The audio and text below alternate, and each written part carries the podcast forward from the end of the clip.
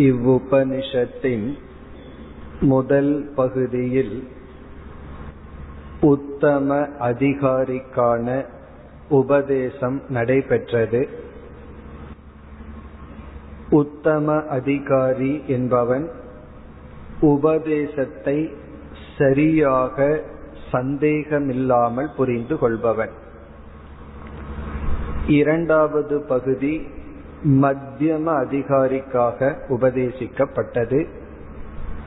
மத்தியம அதிகாரி என்பவன் சரியாக புரிந்திருக்கலாம் ஆனால் சந்தேகத்துடன் புரிந்திருக்கின்றான்.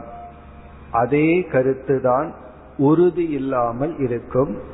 ஆகவே இரண்டாவது பகுதியின் ஆரம்பத்தில் குருவானவர் சிஷ்யனுடைய ஞானத்தை சோதித்து பார்க்கின்றார்.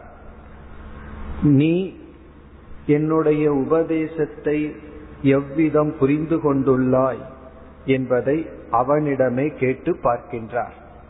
நான் பிரம்மத்தை அறிவேன் என்று நீ கூறினால் நீ பிரம்மத்தை அறியவில்லை. உன்னுடைய அறிவு ஆராய்ச்சிக்கு உட்பட்டது. பிறகு சிஷ்யன் கூறுகின்றான் நான் பிரம்மத்தை அறிகின்றேன் அதே சமயத்தில் அறியவில்லை. எப்படி என்றால் பிரம்மத்தை நான் ஒரு பொருளாக அறியவில்லை. எத்தனையோ பொருள்களை அறிகின்றோம். அதில் ஒன்று பிரம்மன் என்று அறியவில்லை.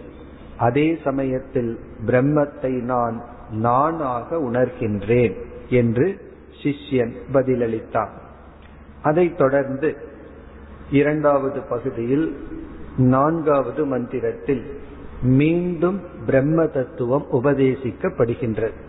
மிக முக்கியமான மந்திரம் பிரதிபோத விதிதம் மதம் அமிர்தத்துவம் ஹி விந்ததே ஆத்மனா விந்ததே வீரியம் வித்யா விந்ததே அமிர்தம். இந்த மந்திரத்தில் பிரம்மத்தை அறிகின்ற உபாயம் கூறப்பட்டு சாதனை கூறப்பட்டு பலமும் கூறப்படுகின்றது. இப்ப முதலில் நாம் சாதனையை நேற்றைய தினம் சிந்தித்தோம். ஆத்மனா விந்ததே வீரியம். ஒருவன் ஆத்மனா தூய்மையான மனதினால் சக்தியை அடைகின்றான். வீரியம் என்றால் பலம் பலத்தை அடைகின்றான். என்ன பலம் என்றால் எதையெல்லாம் என்னுடையது என்று நினைத்து கொண்டிருந்தானோ அந்த அனைத்து பொருள்களையும் தியாகம் செய்கின்ற தியாக பலத்தை அடைகின்றான். அதன் விளைவாக விவேக சக்தியை அடைகின்றான். சூக்மமான அர்த்தத்தை புரிந்து கொள்கின்ற பலத்தை அடைகின்றான். இப்ப ஞான பலம் அல்லது தியாக பலம். இப்ப ஒருவன் வந்து ஒருவனிடம் போட்டிக்கு அழைக்கின்றான் என்றால் ஏதோ ஒரு பலம் அவனிடம் இருக்க வேண்டும். இப்ப வந்து சுக்ரீவன் வாளியிடம் தோல்வி அடைந்து மீண்டும் அழைக்கின்றான் என்றால் அவனுக்குள் ஏதோ ஒரு பலம் அவனுக்கு பின் இருந்ததனால் தான் அழைக்க முடிந்தது. அப்படி இந்த உலகத்தில் உள்ள அனைத்து பொருள்களையும் ஒருவன் துறக்கின்றான் என்றால் ஏதோ ஒரு பலம் அவனிடம் இருந்தால்தான் விட முடியும். பொருளோடு இந்த உலகத்தில் போராடுதல் என்பது சுலபம். தனபலம் மக்கள் பலம் இந்த பலத்துடன் இந்த உலகத்தில் வாழ்வது சுலபம். இதையெல்லாம் விட்டு விட்டு வாழ வேண்டும் என்றால் ஒரு எக்ஸ்ட்ரா பலம் அவனிடம் இருக்க வேண்டும். அதைத்தான் உபனிஷத் இங்கு வீரியம் பலம் என்று சொல்கின்றது. அந்த பலத்தை நாம் தியாக பலம் ஞான பலம் என்று சொல்கின்றோம். அந்த பலத்தை எப்படி அடைகின்றான் தூய்மையான மனதினால். மனதை தூய்மைப்படுத்துவதன் மூலம் இவன் அந்த பலத்தை அடைகின்றான். பிறகு வித்யா அமிர்தம் விந்ததே. ஞானத்தினால் பிரம்ம ஞானத்தினால் மரணமற்ற தன்மையை அடைகின்றான். இது வந்து சாதனை பிறகு பலம். இனி நாம் முதல் வரிக்கு வருகின்றோம். பிரதிபோத விதிதம் மதம். இந்த பகுதியில் மீண்டும் ஆத்ம ஞானம் விளக்கப்படுகின்றது. ஏற்கனவே ஸ்ரோத்ரஸ்ய ஸ்ரோத்ரம் சக்ஷுசஸ் சக்ஷுகு கண்ணுக்கு கண்ணாக இருப்பது அந்த தத்துவம். காதுக்கு காது மனதிற்கு மனம் என்று விளக்கப்பட்டது. இரண்டாவதாக அறிந்ததை காட்டிலும் அறியாததை காட்டிலும் வேறுபட்டது என்று விளக்கப்பட்டது. இப்பொழுது மூன்றாவது நிலையில் இவ்விதம் விளக்கப்படுகின்றது. அந்த ஆத்ம ஞான உபாயத்தை இப்பொழுது பார்ப்போம். இங்கு எப்படி விளக்கப்படுகிறது என்றால் நாம் தேடிக்கொண்டிருக்கின்ற மெய்ப்பொருளை எப்படி எங்கு எவ்விதத்தில் அறிய வேண்டும்? இந்த கேள்விக்கான பதில் ஒரே ஒரு சொல்லில் அடங்கி இருக்கின்றது. பிரதிபோத விதிதம் மதம். இந்த பகுதியில் எந்த விதத்தில் அந்த பிரம்மத்தை உணர்தல்? பிறகு எங்கு உணர்தல்? எவ்விதமாக உணர வேண்டும்? ஆத்மாவை வந்து உணர்கின்ற முறை எந்த இடத்துல போய் ஆத்மாவை பார்த்தல்? பிறகு எப்படி ஆத்மாவை உணர்தல்? இவைகளெல்லாம் இந்த சிறிய சொல்லில் அமைந்துள்ளது. இது ஒரு அணுவை போல உள்ள சொல். இதற்குள்ள போய் பிளந்து பார்த்தால் நமக்கு பல பொருள் கருத்துக்கள் விளங்கும். இதை நம்ம இப்பொழுது சுருக்கமாக பார்ப்போம். முதலில் எப்படி நமக்கு ஒரு அறிவு ஏற்படுகின்றது என்ற விசாரம். இத வந்து ஆங்கிலத்தில் எப்ஸ்டிமாலஜி அப்படின்னு சொல்வாங்க எப்ஸ்டிமாலஜினா அறிவு ஏற்படும் விதத்தை ஆராயும் சாஸ்திரம். ஹவு நாலேஜ் டேக்ஸ் பிளேஸ் நமக்குள்ள ஞானம் எப்படி ஏற்படுகிறது. ஞானத்தை கொடுக்கும் கருவிகள் எல்லாம் என்ன? இந்த ஆராய்ச்சி. எப்படி நமக்கு அறிவு ஏற்படுகிறது என்றால் நம்முடைய மனதில் எண்ணங்கள் தோன்றி நமக்கு அறிவு ஏற்படுகிறது. எண்ணங்கள் தோன்றாமல் இருந்தால் நமக்கு ஞானம் ஏற்படாது. இப்ப எண்ணங்கள் மூலம் நாம் அறிவை அடைகின்றோம். ஒரு அறிவை அடைஞ்சிருக்கிறோம்னா ஒரு எண்ணம் நமக்கு தேவைப்பட்டிருக்கிறது. நான் இப்பொழுது பத்து பொருளை பார்த்து பத்து ஞானத்தை அடைந்தேன் என்றால் நமக்கு பத்து எண்ணங்கள் தோன்றி இருக்க வேண்டும். மனசு நமக்குள்ள இருக்கு. அது எண்ணங்களாக தோன்றினால்தான் நமக்கு ஞானம் அறிவு என்பது ஏற்படும். இப்ப முதல் கருத்து வந்து எண்ணங்கள் மூலம் நமக்கு ஞானம் ஏற்படுகின்றது. நமக்கு ஞானம் ஏற்படுகிறது என்றால் எண்ணங்கள் தோன்றி உள்ளன என்பது பொருள். இரண்டாவது கருத்து அந்த எண்ணம் எப்படி தோன்றுகிறது? எண்ணம் தோன்றுவதற்கு காரணம் என்ன என்பது நம்முடைய இரண்டாவது கருத்து. எண்ணமானது திடீர் திடீர் என்று தோன்றி விடாது அது தோன்றும். நம்ம கண்ணை மூடிட்டோம்னா எண்ணங்கள் தோன்றும்.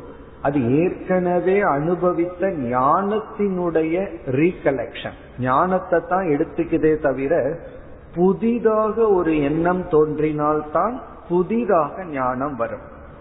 நம்ம கண்ண மூடியே அமர்ந்திருந்தால் ஏற்கனவே என்ன பதிவுகள் இருக்கோ அதிலிருந்து தான் எண்ணங்கள் உற்பத்தி ஆகும். நமக்கு புதிய ஞானம் வேண்டும் என்றால் புதிய எண்ணம் தோன்ற வேண்டும். அதனாலதான் ஆத்மாவை பற்றி நம்ம அறியாமல் இருந்தால் அதை அறிந்து கொள்ள வேண்டும் என்றால் வெறும் கண்ணை மூடிக்கொண்டிருந்தால் மட்டும் அந்த ஆத்ம ஞானம் நமக்கு வந்துட தியானம் ஞானத்தை கொடுக்கும் கருவி அல்ல. தியானம் வந்து மனதை அமைதிப்படுத்தும் சாதனம்.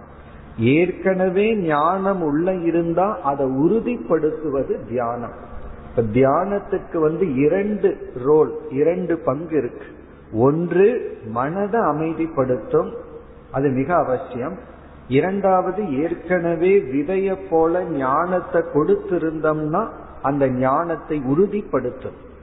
ஆனா புதிய ஞானம் உற்பத்தியாக வேண்டும் என்றால் நாம் என்ன செய்ய வேண்டும்? சாஸ்திரம் கூறுகின்றது ஞானத்துக்குரிய கருவியை பயன்படுத்த வேண்டும். ஞானத்துக்கு ஒரு இன்ஸ்ட்ருமெண்ட் இருக்கு. கருவியை பயன்படுத்த வேண்டும்.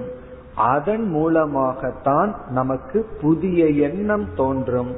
புதிய எண்ணம் புதிய அறிவை கொடுக்கும்.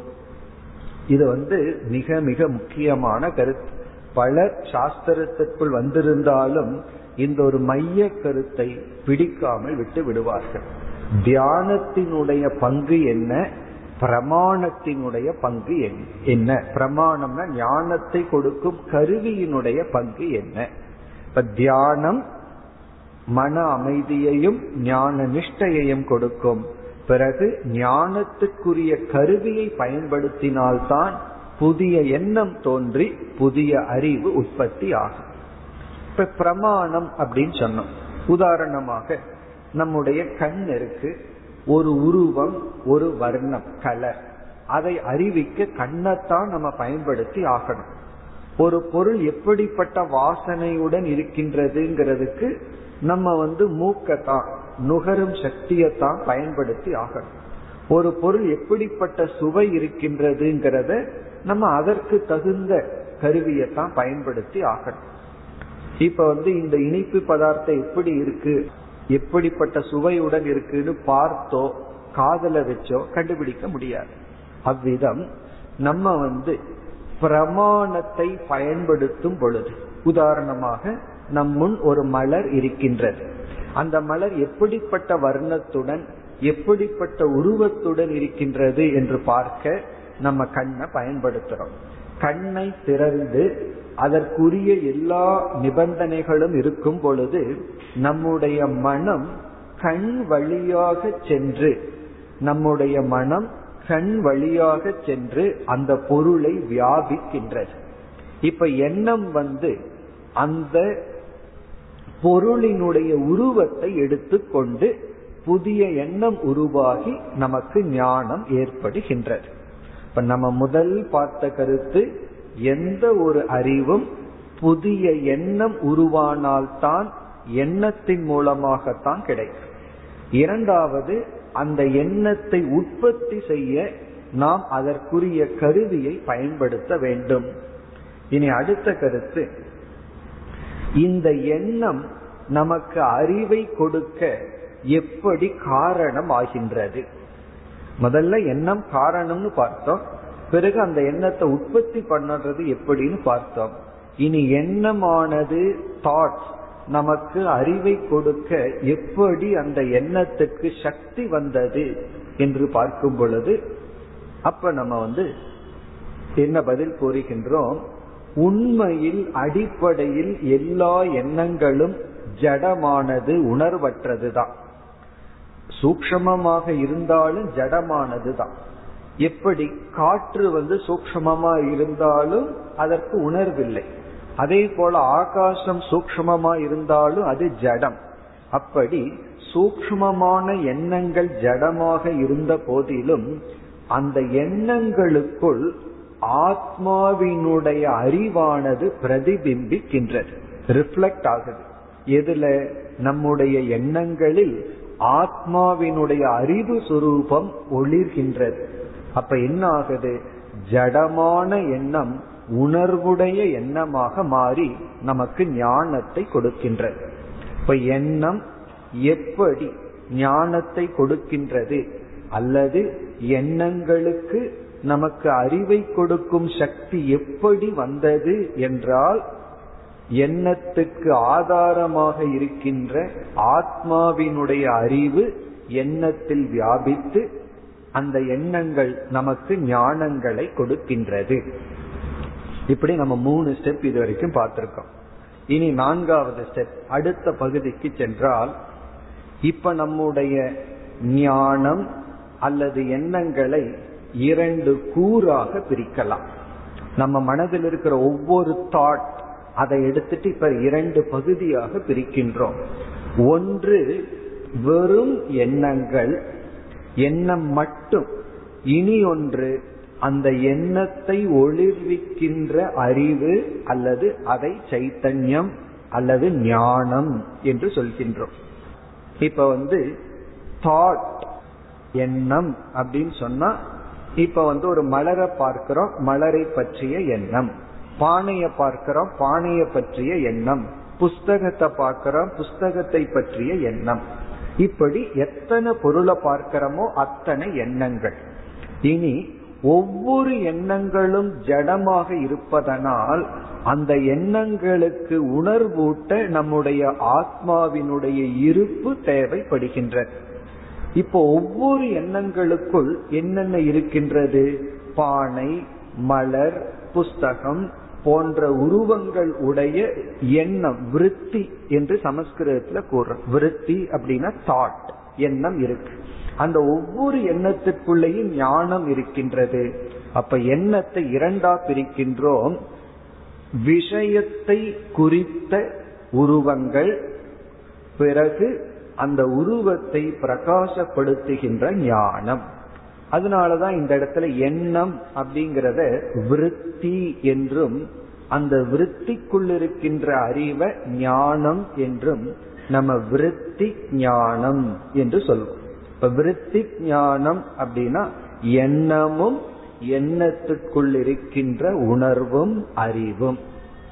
அப்ப எண்ணத்துக்குள்ள ரெண்டு போர்ஷன் இருக்கு. ஒன்று விதவிதமான பொருள்களினுடைய உருவம் இல்ல சூக்மமான உருவம் பிளஸ் அதை ஒளிர்விக்கின்ற அறிவு.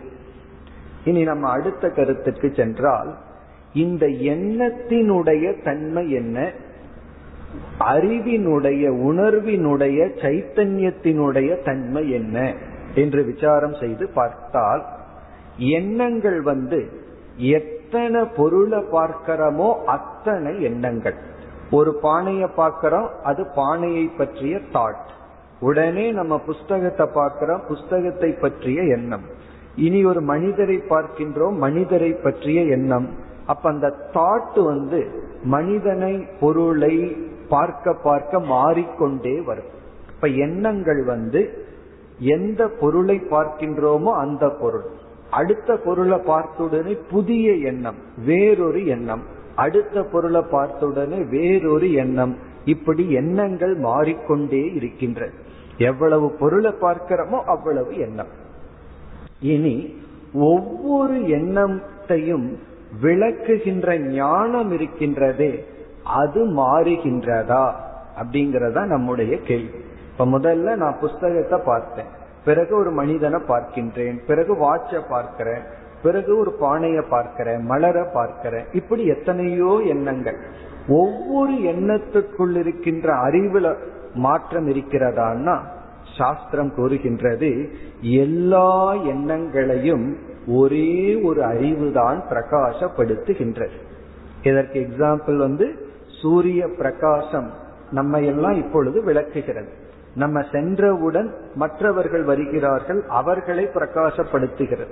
யாருமே இல்லை என்றால் அதையும் லைட் பிரகாசப்படுத்துகின்றது. அதே போல அறிவானது ஏகம். ஒன்று அந்த அறிவு பிரகாசப்படுத்துகின்ற எண்ணங்களானது அநேகம். அநேகம் சொல்றதை விட அனந்தம் என்று சொல்லலாம். அனந்தமான எண்ணங்களை ஞானமானது பிரகாசப்படுத்தி கொண்டே இருக்கின்றது இப்போ நம்ம என்ன பண்ண வேண்டும் என்றால் அந்த எண்ணத்துக்குள் இரண்டு கூறு இருக்கின்றது. ஒன்று ஒவ்வொரு விஷயத்தையும் கிரகிக்கும் எண்ணம் விருத்தி. இனி ஒன்று ஞானம். அந்த எண்ணத்தை பிரகாசப்படுத்துகின்ற அறிவு சொரூபம். இதுல வந்து நாம செய்ய வேண்டிய வேலை என்னவென்றால் நம்மை நாம் எப்படி புரிந்து கொள்ள வேண்டும் என்றால் ஒவ்வொரு எண்ணத்தையும் விளக்குகின்ற அறிவு சுரூபமாக நம்மை நாம் புரிந்து கொள்ள வேண்டும். இப்ப நாம் யார்? நான் யார் அப்படின்னு ஒரு கேள்வி கேட்டா அதற்கு பதிலாக என்னுடைய மனதில் அனந்த கோடிக்கணக்கான ஆர் எவ்வளவு எண்ணங்கள் ஓடுகின்றதோ அந்த ஒவ்வொரு எண்ணங்களையும் விளக்குகின்ற அறிவு சொரூபமான சாட்சியாக நான் இருக்கின்றேன். இப்ப நான் யார் என்றால் மனதில் தோன்றுகின்ற எண்ணங்களுக்கு சாட்சி. இப்போ ஆத்மாவை எப்படி புரிந்து கொள்ள வேண்டும் என்றால் சாட்சியாக புரிந்து கொள்ள வேண்டும். இப்ப ஆத்மா எல்லா இடத்திலையும் இருக்கு எந்த இடத்துல ரெகனைஸ் பண்ணணும் புரிந்து கொள்ள வேண்டும்னா நம்ம ரொம்ப தூரம் போக வேண்டாம். நம்முடைய எண்ணங்களுக்குள்ளேயே அந்த ஆத்மாவினுடைய இருப்பை உணர வேண்டும். இப்ப நம்ம வந்து ஆத்மாவை உணர்ற இடம் வந்து நம்முடைய எண்ணங்கள். நம்ம ஒவ்வொரு தாட் அதற்குள்ளேயே ஆத்மாவினுடைய இருப்பை உணர வேண்டும். இப்ப நம்ம கேட்டா முதல்ல எப்படி ஆத்மாவை உணர்தல்? எந்த இடத்தில் உணர்தல்? எவ்விதமாக உணர்தல்? எவ்விதமாக உணர்தல்னா அனைத்து எண்ணங்களுக்கும் சாட்சியாக உணர்தல் ஒவ்வொரு எண்ணங்களுக்குள்ளும் உணர்தல். பிறகு அடுத்தது வந்து இவ்வித விசாரத்தின் மூலமாக உணர்தல். பிறகு ஆத்மா அல்லது நான் என்பது யார் என்றால் நான் என்பவன் ஒவ்வொரு எண்ணங்களையும் பிரகாசப்படுத்துகின்ற அறிவு சொரூபம். இப்ப இப்படி நம்ம உணர வேண்டும். அதைத்தான் உபனிஷத் பிரதிபோத விதிதம். பிரதிபோதம் என்றால் ஒவ்வொரு எண்ணங்கள். விதிதம் என்றால் அதற்குள் அந்த எண்ணத்தை பிரகாசப்படுத்துகின்ற அறிவு சுரூபமாக ஒருவன் ஆத்மாவை உணர வேண்டும். அப்படி உணர்ந்தால் அமிர்தத்துவம் ஹி விந்ததே. ஒருவன் மரணமற்ற நிலையை அடைகின்றான். காரணம் இந்த எண்ணங்கள் தோன்றி தோன்றி அழிகின்றது. அதை பிரகாசப்படுத்துகின்ற அறிவானது தோன்றுவதும் இல்லை அழிவதும் இல்லை எப்பொழுதும் பிரகாசப்படுத்தி கொண்டிருக்கின்றது. ஆகவேதான் ஆத்ம ஞானத்தை நாம் ஜாகிரத அவஸ்தையில்தான் அடைய முடியும். கனவிலேயோ அல்லது உறக்கத்திலேயோ அல்லது சமாதி என்ற அவஸ்தையிலேயோ நாம் ஆத்ம ஞானத்தை அடைய முடியாது. காரணம் அந்த அவஸ்தையிலெல்லாம் எண்ணங்கள் ஒடுங்கி இருக்கின்றது அல்லது கனவு நிலையில் வேறு ஒரு புதிய உலகம் உருவாக்கி உள்ளது. இந்த நினைவு அவஸ்தையில தான் இவ்விதம் விசாரம் செய்து நான் அனைத்து எண்ணங்களுக்கும் சாட்சி எந்த எண்ணத்துக்கும் எனக்கும் சம்பந்தம் இல்லை. நம்ம ஆரம்பத்துல செய்ய வேண்டிய பயிற்சி உலகத்தில் இருக்கிற பொருளுக்கு எனக்கு சம்பந்தம் இல்லை. இறுதியில செய்ய வேண்டிய காரியம் வந்து மனதில் தோன்ற எண்ணத்துக்கும் எனக்கும் எந்த சம்பந்தம் இல்லை என்று ஆத்மாவை நாம் அறிய வேண்டும். அப்போ ஆத்மாவை தேடி எங்கு செல்வது அப்படிங்கிற கேள்விக்கு என்ன பதில்? ஆத்மாவை தேடி எங்கும் செல்ல முடியாது. நம்முடைய எண்ணத்துக்குள்ளேயே இந்த ஆத்மாவை உணர வேண்டும். இப்படி உபதேசத்தை பெறுவதற்கு நம்ம குருவ நாடி ரொம்ப தூரம் போலாம் வரலாம். அது வேறு விஷயம். ஆனால் இறுதியில் நம்ம ஆத்மாவை எங்கு கண்டுகொள்கின்றோம்? நம்முடைய எண்ணத்துக்குள்ளேயே கண்டுகொள்ள வேண்டும். இத்துடன் ஆத்ம ஞான உபதேசம் முடிவடைகின்றது. இனி இந்த பகுதியில் இரண்டாவது கண்டத்தில் செக்ஷன்ல இறுதி ஐந்தாவது மந்திரத்துக்கு செல்கின்றோம்.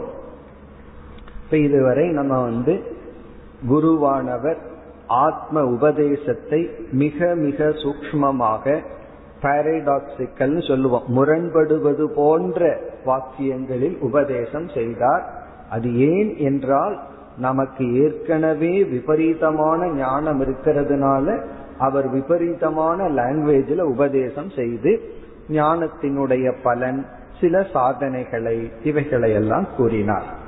இனி இந்த ஐந்தாவது மந்திரத்தினுடைய சாராம்சம் என்ன என்று பார்க்க வேண்டும். இகச்சேத் அவேதி அத சத்தியமஸ்தி என்று இந்த மந்திரம் துவங்குகின்றது. இகச்சேத் அவேதி அத சத்தியமஸ்தி இப்ப இந்த மந்திரத்தினுடைய சாராம்சம் முதலில் மனித ஜென்மத்தினுடைய அல்லது காலத்தினுடைய மதிப்பானது பேசப்படுகின்றது மனித ஜென்மத்தினுடைய மேன்மை மகிமை அல்லது வேல்யூ ஆஃப் டைம் காலத்தினுடைய மகிமையை ஆசிரியர் இங்கு பேசுகின்றார். பிறகு மீண்டும் உபதேசிக்கப்பட்ட ஆத்ம ஞானம் இதுதான் என்று கூறி பலம் மீண்டும் கூறப்படுகின்றது. மோக்ஷம் என்கின்ற பலன் ஏற்கனவே கூறிய கருத்து மீண்டும் கூறப்படுகின்றது. இப்ப இந்த பகுதியில புதிதான கருத்து வந்து மனித ஜென்மத்தினுடைய மகிமை அல்லது காலத்தினுடைய பெருமை. எப்படி சொல்லப்படுகிறது? இக சேத் அவேதி அத சத்தியமஸ்தி ஈக என்றால் இந்த ஜென்மத்திலேயே இப்பொழுது நமக்கு கிடைத்துள்ள மனித ஜென்மத்திலேயே அவேதி. ஒருவன் உண்மையை உணர்ந்தால் ஆத்ம ஞானத்தை அடைந்தால் அத அப்பொழுதுதான் சத்தியம் அஸ்தி. சத்தியம் அஸ்தி என்றால் வாழ்க்கைக்கு ஓர் அர்த்தம் இருக்கின்றது. இங்க சத்தியம் சொன்னா அர்த்தவத்தா. வாழ்க்கையில ஒரு அர்த்தம் இருக்கு ஒரு பிரயோஜனம் இருக்கு. பல சமயங்கள்ல நம்ம பேசுவோம். அர்த்தம் இல்லாம நீ பேசுகின்றாய். அர்த்தம் இல்லாம நடந்து கொண்டுள்ளாய். எல்லாமே அர்த்தம் இல்லாம போகுதே அப்படின்னு சொல்லுவோம். உபனிஷத் அதே லாங்குவேஜ்ல பேசுது. இங்க சத்தியம் அஸ்தினா அப்பொழுதுதான் வாழ்க்கையில ஒரு அர்த்தம் இருக்கு. இல்லைன்னா அர்த்தமற்ற வாழ்க்கை. இங்க அர்த்தம்னா பிரயோஜனம் உண்மை. யாருடைய வாழ்க்கையில அர்த்தம் இருக்கு? எந்த ஒரு மனிதன் இந்த ஜென்மத்திலேயே ஆத்மாவை உணர்கின்றானோ அப்பொழுதுதான் அவனுடைய வாழ்க்கையில ஒரு அர்த்தம் இருக்கு. அப்படி இல்லை என்றால் அதையும் உபனிஷத் இரண்டாவது வரியில் கூறுகின்றது நச்சே அவேதி. ஒருவன் இந்த ஜென்மத்தில் ஆத்ம ஞானத்தை அடையவில்லை என்றால் வினஷ்டிகி. வினஷ்டினா நாசம் அதற்கு உபனிஷத் வந்து ஒரு அடைமொழி வேறு கொடுக்கின்றது. மகதி வினஷ்டிகி. அந்த நாசமானது அந்த லாஸ் மிக மிக பெரியது. ஒருவன் ஞானத்தை அடையவில்லை என்றால் அவன் அடைகின்ற இழப்பானது மிக மிக பெரியது. இப்ப இந்த பகுதி மனித ஜென்மத்தினுடைய மகிமை அல்லது காலத்தினுடைய மகிமை. இரண்டு ஒன்றுதான். ஏன் இவ்விதம் உபனிஷத் நமக்கு கூறுகின்றது என்றால் வேதாந்த சாஸ்திரத்துல முதல்ல பேசப்படுற பொருள் வந்து நரஜென்ம மகிமா. உபனிஷத்து இடையில பேசும். சிலர் ஒரு நூலை எழுதினால் சிஸ்டமேட்டிக்கா ஒரு சாஸ்திரத்தை உருவாக்குபவர்கள் முதலில் அவர்கள் அறிமுகப்படுத்துற டாபிக் வந்து மனித ஜென்மத்தினுடைய மகிமை. இதை ஏன் சொல்லணும் அப்படின்னா மனுஷனா இருக்கிற நமக்கு மனித ஜென்மத்தினுடைய பெருமையே தெரியாமல் இருக்கின்றது. அது எப்படி தெரிகிறது என்றால் மனித சரீரத்தை ஒருத்தன் எடுத்து மனித சரீரத்தினால என்ன சுகத்தை அடைய முடியுமோ அதை அடையாமல் ஒரு கால் மிருக சரீரத்தை எடுத்திருந்தா அந்த மிருக உடல்ல என்ன சுகத்தை அடைய முடியுமோ அதை மட்டும் மட்டும் மனித சரீரத்துல அடைகின்றான்னு வச்சுக்கோமே. பிறகு மனித சரீரத்தை எடுத்து என்ன பிரயோஜனம்? இப்ப வந்து நம்ம வந்து இமயமலைக்கு போறோம் ரிஷிகேஷுக்கு போறோம். நம்ம மனுஷனா இருக்கிறதுனால அங்க போனோம் அப்படின்னா அந்த கிளைமேட்டை என்ஜாய் பண்ணுவோம் மலைகளை பார்ப்போம் அப்படியே ரசிச்சு கங்கையை பார்ப்போம். கங்கையினுடைய புனித கதைகளை கேட்டு சந்தோஷப்படுவோம். இப்ப நம்ம ஊர்ல இருந்து ஒரு எருமையை அழைச்சிட்டு போறோம்னு வச்சுக்குவோமே அது என்ன பண்ணும்? எங்க சாக்கடை இருக்குமோ போய் அங்க அமர்ந்து கொண்டு அந்த சுகத்தை தான் அனுபவிக்கும். இப்ப நம்மளும் அங்க போய் உணவு கொண்டு தூங்கி கொண்டு வந்தோம்னு வச்சுக்குவோமே. பிறகு அந்த இடத்தை நம்ம அனுபவித்ததாகவே இல்லை. ஒரு ஷாப்பிங் போனாவே நம்ம என்ன பண்ணுவோம்? புதிய ஊருக்கு போனா நம்ம ஊர்ல கிடைக்காதத வாங்கிட்டு வருவோம். நம்ம ஊர்ல கிடைக்கிறத வாங்கிட்டு வர்றது வந்து ஒரு ஷாப்பிங்ல ஒரு பெரிய விஷயம் அல்ல. அதே போல மனுஷ ஜென்ம நமக்கு கிடைச்சிருக்குன்னா மற்ற உடல்கள் எடுத்தா என்ன கிடைக்குமோ அதைய மட்டும் இங்க அனுபவிச்சோம் அப்படின்னா மனித ஜென்மத்தை நம்ம பயன்படுத்தியவர்கள் ஆகவில்லை. அப்ப என்ன பண்ணணும்? இந்த உடல்ல மட்டும் என்ன கிடைக்குமோ வேற உடல்ல கிடைக்காதது இந்த உடல்ல நமக்கு கிடைச்சா அதை இந்த உடல்ல இருந்து எடுத்தோம்னா அப்பொழுதுதான் உடலை முழுமையா பயன்படுத்தியவர்கள் ஆகின்றோம். எந்த ஒரு ஆப்ஜெக்ட வாங்கினாலும் அதை முழுமையா பயன்படுத்தியதற்கு பிறகு அது நாசம் அடைஞ்சதுன்னா ரொம்ப சந்தோஷமா தூக்கி போடும். ஒரு டியூப் லைட் வாங்குறோம் பத்து வருஷம் இருபது வருஷம் அது வந்து நமக்கு வெளிச்சத்தை கொடுத்து ஒரு நாள் பியூஸ் போயிடுதுன்னு வச்சுக்கோமே சந்தோஷமா தூக்கி அறிவோம் வாங்கி மூன்றே நாள்ல அது அழிஞ்சதுன்னு சொன்னா நம்ம என்ன ஃபீல் பண்றோம்? நம்ம இத வாங்கினுடைய ஒர்த்தை பயன்படுத்தல அப்படின்னு ஃபீல் பண்ணுவோம். அதைத்தான் உபனிஷத் நமக்கு ஞாபகப்படுத்துகின்றது. இந்த மனித ஜென்மம் இருக்கு.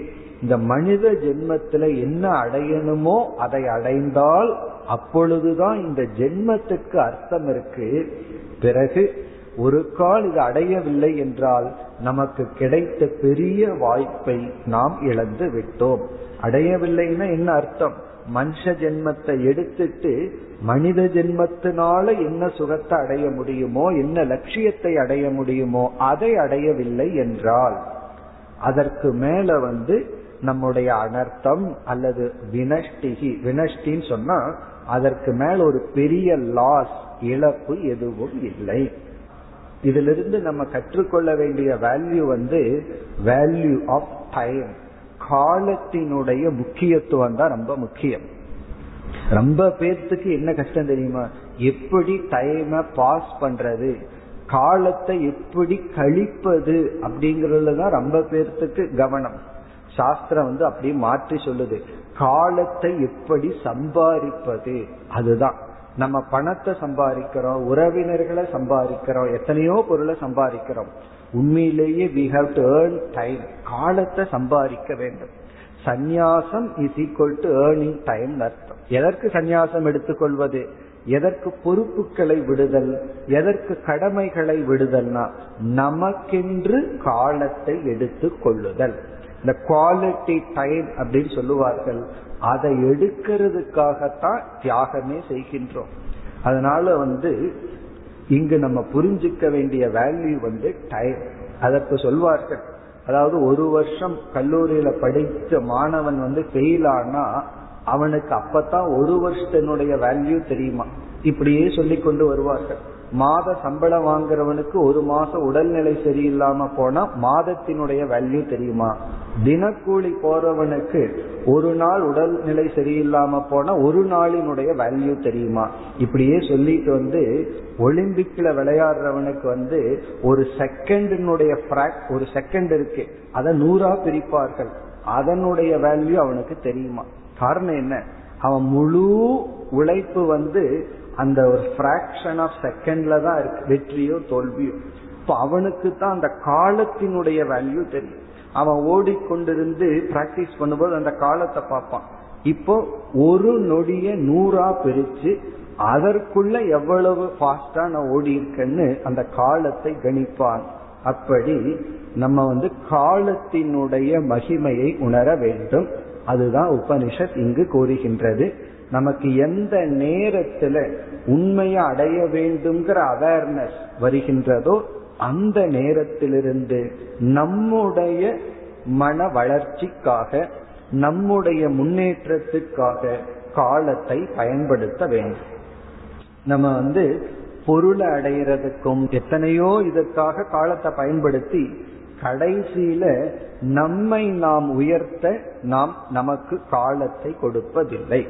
அதனாலதான் ஒவ்வொருவருக்கும் ஒரு டியூட்டி இருக்கு கடமை இருக்கு. என்னன்னா ஒரு டைம் அவர்களுக்கென்று கொடுக்க வேண்டும். என்னதான் சொல்லலாம் குழந்தைகளுக்காக காலத்தை கொடுக்கிறேன் மற்றவர்களுக்காக காலத்தை கொடுக்கிறேன். இதெல்லாம் நம்முடைய கடமைகளுக்குள் ஒன்று. பிறகு நமக்காகவும் நம்ம டைம் கொடுக்க வேண்டியது ஒரு முக்கிய கடமை. அதாவது எப்பொழுதுமே மற்றவர்களுக்காக ஆபீஸில் இருக்கிற பாஸுக்காக காலத்தை கொடுக்கிறோம். பிறகு வீட்டில் இருப்பவர்களுக்காக நண்பர்களுக்காக உறவினர்களுக்காகன்னு நம்ம டைம் போயிட்டே இருக்கு. பிறகு உனக்காக நீ காலத்தை எப்பொழுது ஒதுக்கியுள்ளாய் அப்படின்னு ஒரு கொஸ்டின் கேட்டோம் அப்படின்னா பிறகு யோசிச்சு பார்ப்ப எனக்காக என்னுடைய மன திருப்திக்காக என்னுடைய விருப்பத்திற்காக நம்ம காலத்தை எவ்வளவு தூரம் ஒதுக்கியுள்ளோம்? அதை யோசிச்சு பார்த்தோம்னா தான் நம்ம அதை யோசிச்சதே இல்லை அப்படின்னு தோன்றும். உபனிஷத் நம்ம யோசிக்க வைக்கின்றது. அதே போல இதை உணர்ந்த நம்ம ஃப்ரீடம் மற்றவர்களுக்கு கொடுக்கணும். யாராக இருந்தாலும் உனக்குன்னு ஒரு டைம் நீ எடுத்துக்கொள். காரணம் என்ன? அதுல நீ என்ன செய்ய விரும்புகின்றாயோ அதை செய். இப்படி ஒருவர் நமக்கு கொடுத்தா அதுதான் உண்மையான ஃப்ரீடம் இனி ஒருவருக்கு அந்த டைம் கொடுக்கணும். அவரவர்களுக்கென்று ஒரு காலத்தை கொடுத்து என்ன சாதனையை அவர்கள் செய்ய விரும்புகின்றார்களோ அதற்கு அனுமதியும் கொடுக்க வேண்டும். அனுமதியும் நாமும் பெற வேண்டும். மற்றவங்களுக்கும் கொடுத்துட்டு நாமும் நமக்கென்று ஒரு காலத்தை எடுத்துக்கொள்ள வேண்டும். அதுதான் இங்கு சொல்லப்படுகிறது. உபனிஷத் வந்து பாசிட்டிவ் பிளஸ் நெகட்டிவ். அதாவது யார் இந்த ஜென்மத்திலேயே உண்மையை உணர்கின்றார்களோ அவர்களுடைய வாழ்க்கையில் ஒரு அர்த்தம் உள்ளது. யார் உணரவில்லையோ அதுதான் பெரிய இழப்பு. அந்த இழந்ததற்கு பிறகு ஒரு பொருளினுடைய மதிப்பை தெரிஞ்ச ஒரு பிரயோஜனம் கிடையாது. ஒரு ஆப்ஜெக்ட் நம்ம கிட்ட இருக்கு. அது ஆப்ஜெக்டோ நம்ம வீட்டுல வசிக்கிற பெரியவர்களோ யாரோ ஒருத்தர். அவரை இழப்பதற்கு முன் அதனுடைய மகிமையை உணர்ந்துட்டோம்னா நன்கு பயன்படுத்துவோம்.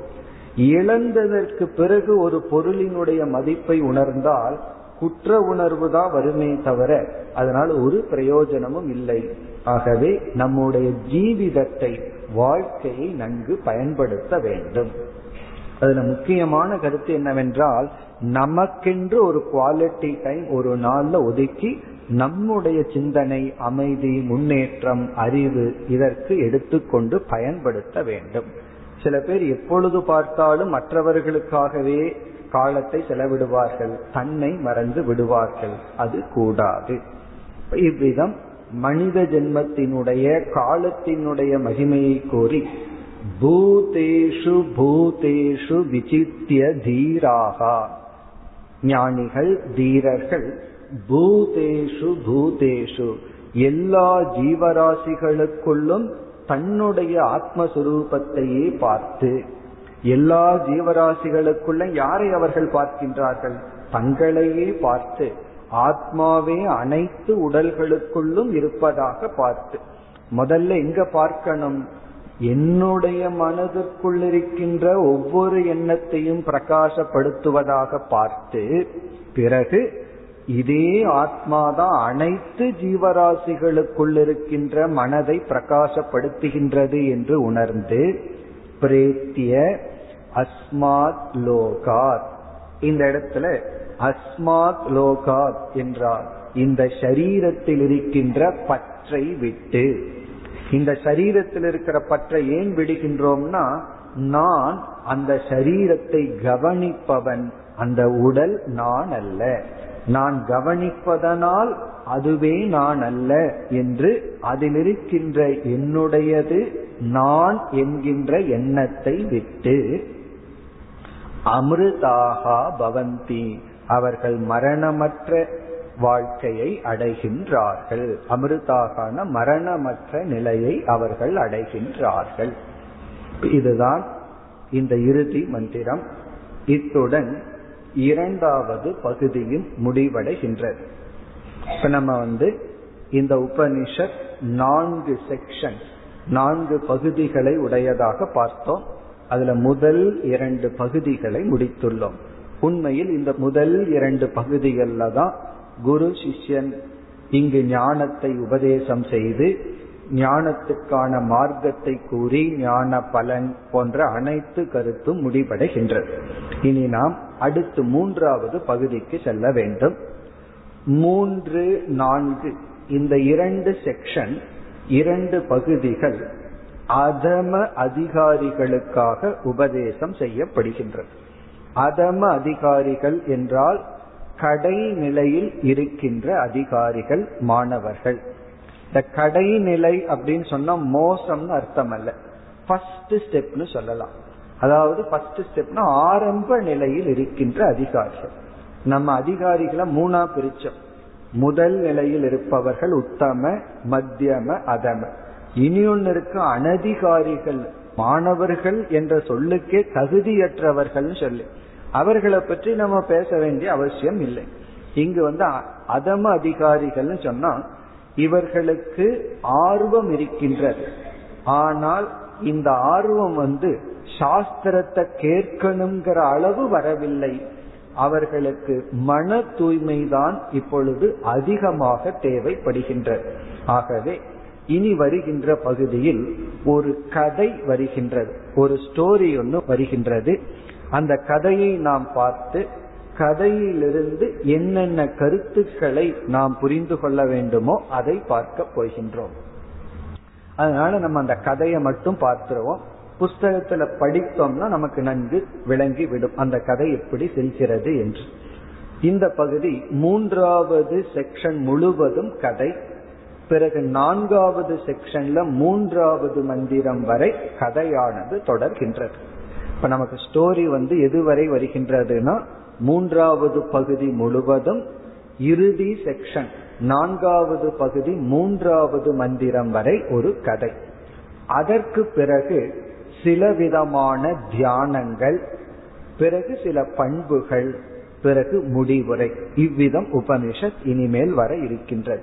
இப்ப இந்த பகுதி அடுத்த பகுதியில மூன்று மந்திரங்கள் வரைக்கும் கதை. நம்ம என்ன செய்ய போறோம்?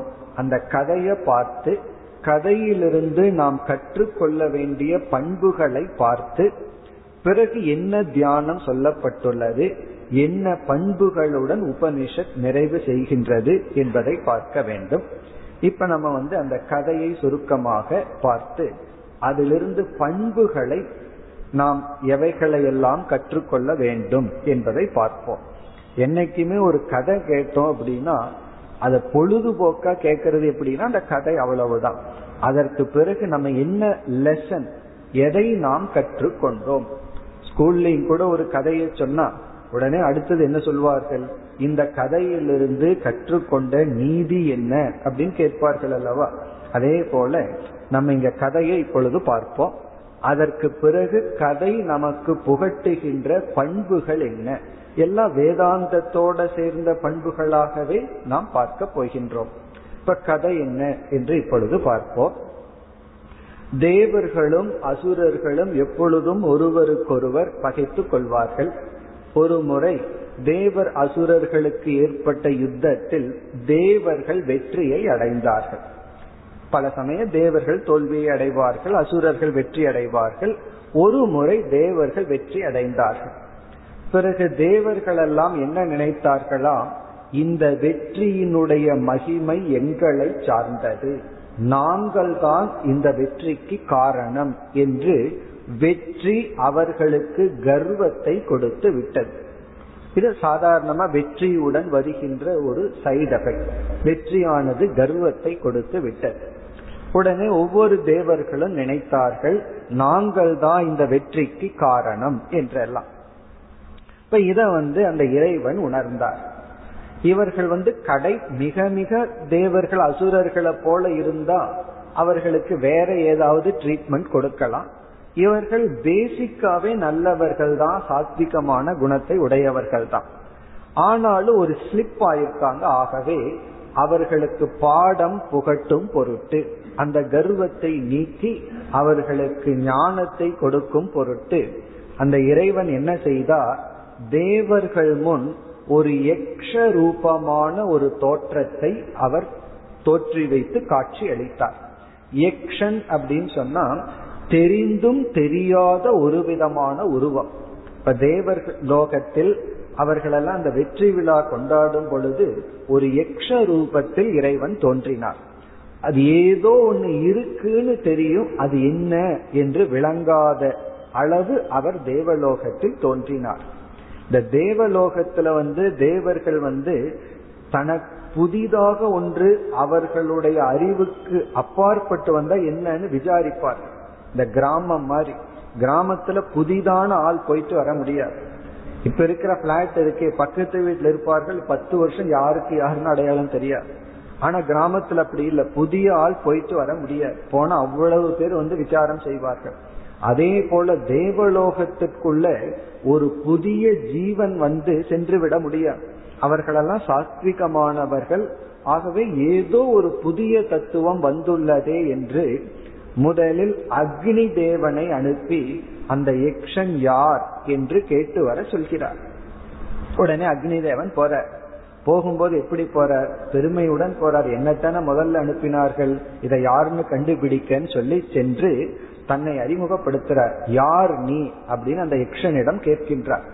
அதற்கு யக்ஷன் திரும்பி கேட்கிறான் நீ யாருன்னு சொல்லி. அதுக்கு அக்னி தேவன் வந்து ரொம்ப பெருமையா சொல்கின்றான். நான் அக்னி தேவன் என்று சொல்லி தனக்கு வந்து ஒரு பட்ட பெயர் இருக்கு ஒரு பெருமையான பெயர் இருக்கு ஜாதவேதக. ஜாதவேதகன்னு சொன்னா எதெல்லாம் தோன்றுகின்றதோ அதையெல்லாம் அறிகின்ற அறிகின்றவன் என்ற பெயரை உடைய அக்னி தேவன் நான் என்று சொல்கின்றான். உடனே அந்த எக்ஷன் கேட்கின்றான் சரி அப்படிப்பட்ட உன்னிடத்தில் என்னதான் சக்தி இருக்கு? அப்படின்னு கேட்கும் பொழுது அக்னி தேவன் கூறுகின்றார் இந்த உலகத்துல என்னென்னலாம் இருக்கோ அனைத்தையும் எரிக்கின்ற சக்தி எனக்கு இருக்கின்றது. எல்லாத்தையும் நான் எரிச்சிருவேன் அப்படின்னு சொல்றார். உடனே எக்ஷன் என்ன செய்கின்றார் ஒரு சிறிய புல்லை எடுத்து காஞ்ச புல்லை எடுத்து அக்னி தேவன் முன் வைத்து சரி இதை எரி பார்ப்போம் அப்படின்னு சொல்றார். அக்னி தேவனுக்கு சொல்லவா வேணும்? தனக்கு ஒரு சந்தர்ப்பம் கிடைச்சதுன்னு சொல்லி தன்னுடைய முழு வேகத்தை காட்டி அந்த புல்லை எரிக்க பார்க்கின்றார். அவரால் எரிக்க முடியவில்லை. பிறகு தோல்வியுடன் திரும்பி வருகின்றார். வந்து என்ன சொல்றார்? அந்த எக்ஷன் யார் என்று நான் அறிந்து கொள்ளவில்லை. பிறகு உடனே வாயு தேவனை அனுப்புகின்றார். அவருக்கும் இதே கதிதான். வாயு தேவன் போய் நீ யாருன்னு கேட்ட உடனே எக்ஷன் திரும்பி கேட்க இவர் வந்து இவருடைய அஜெக்டிவோட சொல்றார். நான் ஒரு வாயு தேவன் அதே சமயத்தில் நான் வந்து மாதரிஷ்வா என்ற பெயர் எனக்கு இருக்கு. அதாவது மாதரிஷ்வா அப்படின்னு சொன்னா தடையின்றி நான் சஞ்சரிப்பவன். எங்கு வேண்டுமானாலும் நான் தடையின்றி செல்பவன் சொல்ற உடனே எக்ஷன் கேட்கிறாரு உனக்கு என்ன சக்தி இருக்குன்னு? இந்த உலகத்துல எதை வேண்டுமானாலும் நான் தூக்கி விடுவேன் உயர்த்தி விடுவேன் சொல்ற இன்னும் அந்த புல் அப்படியே இருக்கு. உடனே எக்ஷன் சொல்றார் இந்த புல்ல கொஞ்சம் அசைச்சு காட்டு அப்படின்னு சொல்றார். கொஞ்சம் தூக்கு பார்க்கலாம். வாயு தேவன் முயற்சி செய்து தோல்வி அடைந்து திரும்புகின்றார். பிறகு இறுதியில இருக்கிறது தேவலோகத்தில் இருக்கின்ற தலைவனான இந்திரன். அந்த இந்திரனே செல்கின்றான். இந்திரனுக்கு அதே கதிதான். இந்திரன் நீ யார் என்று கேட்கும் பொழுது பிறகு திரும்பி கேட்கின்றார் நீ யார்னு சொல்லு அதற்குள் அந்த யக்ஷன் வந்து மறைந்தே விடுகின்றார்.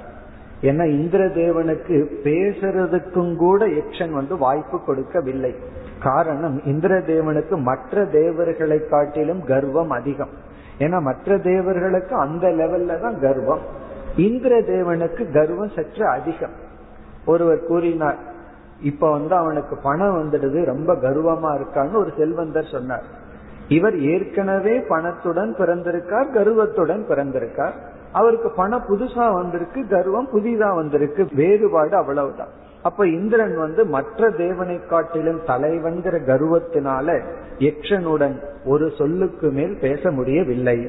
ஆனால் மற்ற தேவர்களுக்கு இந்திரனுக்குள்ள வேற்றுமை அந்த இந்திரன் அங்கேயே நின்று தவம் செய்கின்றார். அப்படியே நிற்கிறார்.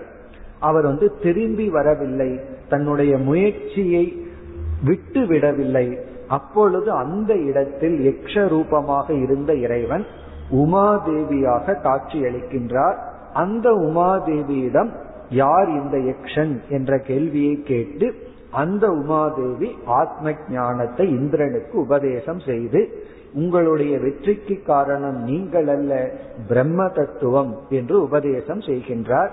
இந்திரன் ஞானத்தை பெற்று மற்ற தேவர்களுக்கு ஞானத்தை உபதேசம் செய்கின்றார் என்று கூறி ஆகவே மற்ற தேவர்களை காட்டிலும் இந்திரன் பெருமையை மகிமையை அடைந்துள்ளார். இதுதான் கதை. இந்த கதை வந்து அடுத்த செக்ஷன் நான்காவது செக்ஷன் மூன்றாவது மந்திரத்துடன் முடிகிறது. இந்த கதையினுடைய இறுதி முடிவு என்னவென்றால் தேவர்களெல்லாம் உயர்ந்தவர்கள் மேலானவர்கள் காரணம் அவர்கள் இந்த ஞானத்தை அடைந்துள்ளார்கள். இது வந்து கதை. நம்ம இனி மந்திரத்திற்குள் செல்ல வேண்டிய அவசியம் இல்லை. இந்த கதையிலிருந்து இந்த உபனிஷத்தை விளக்கம் எழுதும் ஆசிரியர்கள் எல்லாம் பல கருத்துக்களை நமக்கு போதிக்கின்றார்கள். இந்த கதையை பார்த்தா ரொம்ப சாதாரண கதை தான் ஆனா கதையிலிருந்து இவர்கள் எடுக்கிற கருத்துக்கள் இருக்கே அதெல்லாம் மிக அழகான ஆழமான பண்புகள் சேர்ந்த கருத்துக்கள். அந்த கருத்துக்களை எல்லாம் இப்பொழுது நாம் வரிசையாக பார்ப்போம். இப்ப இந்த கதையிலிருந்து நாம் பெற வேண்டிய வேல்யூஸ் பண்புகள் என்ன? முதல் பண்பு வந்து மித்தியா அபிமானம். மித்யா அபிமானம். அபிமானம் என்றால் நம்மிடத்தில் இருக்கின்ற கர்வம். மித்தியா என்றால் இந்த இடத்துல பொய். நம்முடைய கர்வம் எல்லாமே பொய் தான் அப்படின்னா கர்வப்படக்கூடாது. இது ஒரு முக்கியமான வேல்யூ வாழ்க்கையில வந்து முயற்சி செய்து வெற்றி அடைந்து கொண்டே போகணும்னு சாஸ்திரமே சொல்லுது. இருக்கிற நிலையில இருக்காத நீ வந்து உன்னுடைய ஸ்டாண்டர்ட் ஆஃப் லைஃப் வாழ்க்கை தரத்தை உயர்த்திக்கொள் அப்படியே முன்னேறிட்டு போன்னு சொல்லுது பிறகு அதே சாஸ்திரம் அந்த முன்னேற்றத்துடன் கர்வம் வராமல் உன்னை காத்துக்கொள் அப்படின்னு சொல்லுது ஒருவனுக்கு வந்து கர்வமே வரல அப்படின்னா இனியொரு அர்த்தமும் இருக்கு. கர்வப்படுற அளவுக்கு எந்த சக்தியும் அவனிடத்துல இல்லைன்னு ஒன்றுமே இல்லைன்னா எப்படி கர்வப்பட முடியும்? இப்போ ஒருத்தன் கர்வப்படுறான்னு சொன்னாவே அதற்கு ஏதோ அவங்கிட்ட இருக்குன்னு அர்த்தம். சில பேர் வந்து அவன் ரொம்ப கர்வத்தோடு இருக்கான்னு கர்வத்தை மட்டும் பார்ப்பார்கள். அப்படி கர்வப்படுறதுக்கான பணமோ அறிவோ வெற்றியோ ஏதோ ஒண்ணு அவங்கிட்ட இருக்கு அதனால கர்வப்படுகின்றான். இப்ப நம்ம என்ன செய்யணும்? கர்வத்தை நீக்கி வெற்றியை நாம் எடுத்துக்கொள்ள வேண்டும்.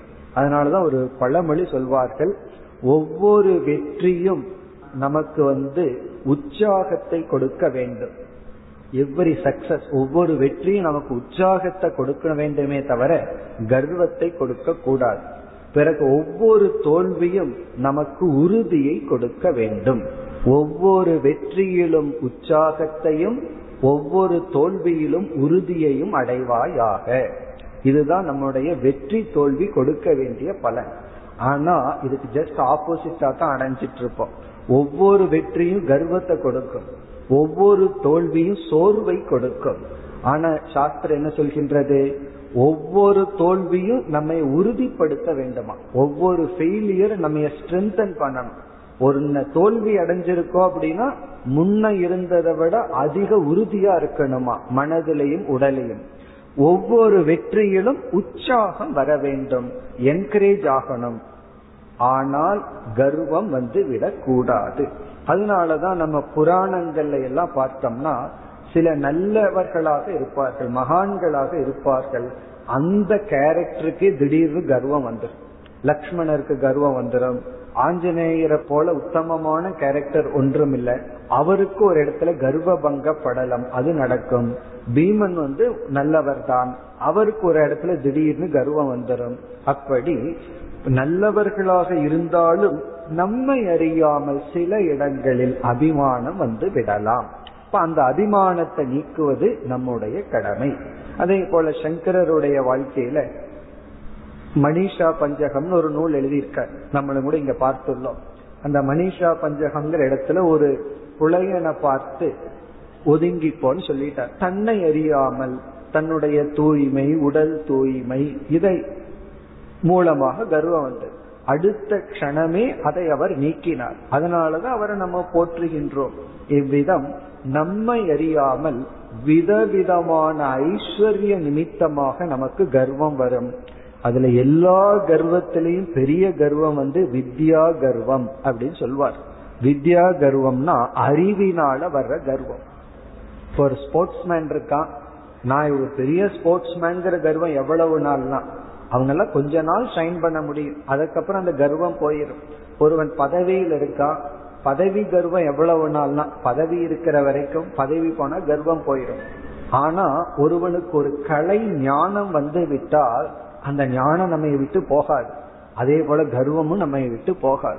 இப்ப அறிவு வந்தா அறிவு நம்மை விட்டு போகாது.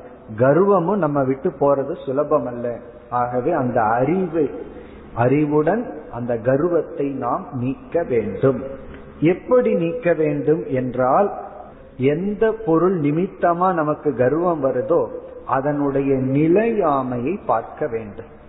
இப்ப நம்ம எதை அடைஞ்சிருந்தாலும் அதை ஒரு காலத்தில் நாம் இழந்தாக வேண்டும். அதை நம்ம பார்க்க ஒருவர் அறிவையே அடைஞ்சிருந்தாலும் இப்பெல்லாம் வயதானவர்களுக்கு வர்ற அதிகமான டிசீஸ் வந்து மெமரி லாஸ் அந்த மெமரி எல்லாம் இல்லாம போயிடும் நம்ம எவ்வளவுதான் அறிவை வச்சிருந்தாலும் அந்த மெமரி எல்லாம் எரைஸ் ஆயிடுதுன்னு வச்சுக்குவோமே என்ன ஆகும்?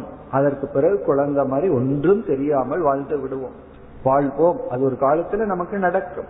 இவ்விதம் அனைத்து ஐஸ்வர்யம் அனைத்து வெற்றியினுடைய நிலையாமை என்ற தன்மையை நாம் பார்க்க வேண்டும். அந்த நிலையாமையை நாம் பார்த்தால் பிறகு வந்து அதை குறித்து நம்ம கர்வப்பட மாட்டோம். பிறகு நிலையாமையை நம்ம பார்த்துட்டு அதை எப்படி அடைவோம்னு கேட்கலாம். அவைகளெல்லாம் சில சமயங்கள்ல பை ப்ராடக்டா வரும். அவைகளெல்லாம் நமக்கு முயற்சி இல்லாமல் சில வெற்றிகள் வரலாம் ஐஸ்வர்யங்கள் வரலாம். அல்லது அவைகளெல்லாம் சாதனைகள் அல்லது படிகள் வாழ்க்கையில எந்த ஒன்றை அடைந்தாலும் எந்த ஒரு பெருமையை அடைந்தாலும் அவைகளெல்லாம் நமக்கு உற்சாகத்தை கொடுத்து நம்முடைய முன்னேற்றத்திற்கான படிகளாக பயன்படுத்த வேண்டுமே தவிர கர்வப்படக்கூடாது. அது வந்து முதல் பண்பு நமக்கு கிடைக்கும் ஏன்னா அக்னி தேவன் வாயு தேவன் இந்திரன் போன்றவர்களுக்கெல்லாம் சக்தி இருந்தது. தேவத்துவம் தேவன் என்ற தன்மையை அடைந்தார்கள் கர்வத்தை அடைந்தார்கள் அது கூடாது. அக்னிக்கு எரிக்கிற சக்தி இல்லை. அதை அவர் உணர்ந்து கர்வத்தை நீக்கினார். அது முதல் பாடம். இவ்விதத்தில் நம்ம பல பண்புகளை பார்த்து பிறகு இங்கு ஒரு விதமான தியானம் சொல்லப்பட்டது. அதை நாம் பார்த்து உபனிஷத்தை நாம் நாளை நிறைவு செய்வோம். ஓம் போர் நமத போர் நமிதம் போர் போர் நமுதச்சதேம் पूर्णस्य पूर्णमादाय पूर्णमेवावशिष्यते ॐ शान्ति शान्ति शान्तिः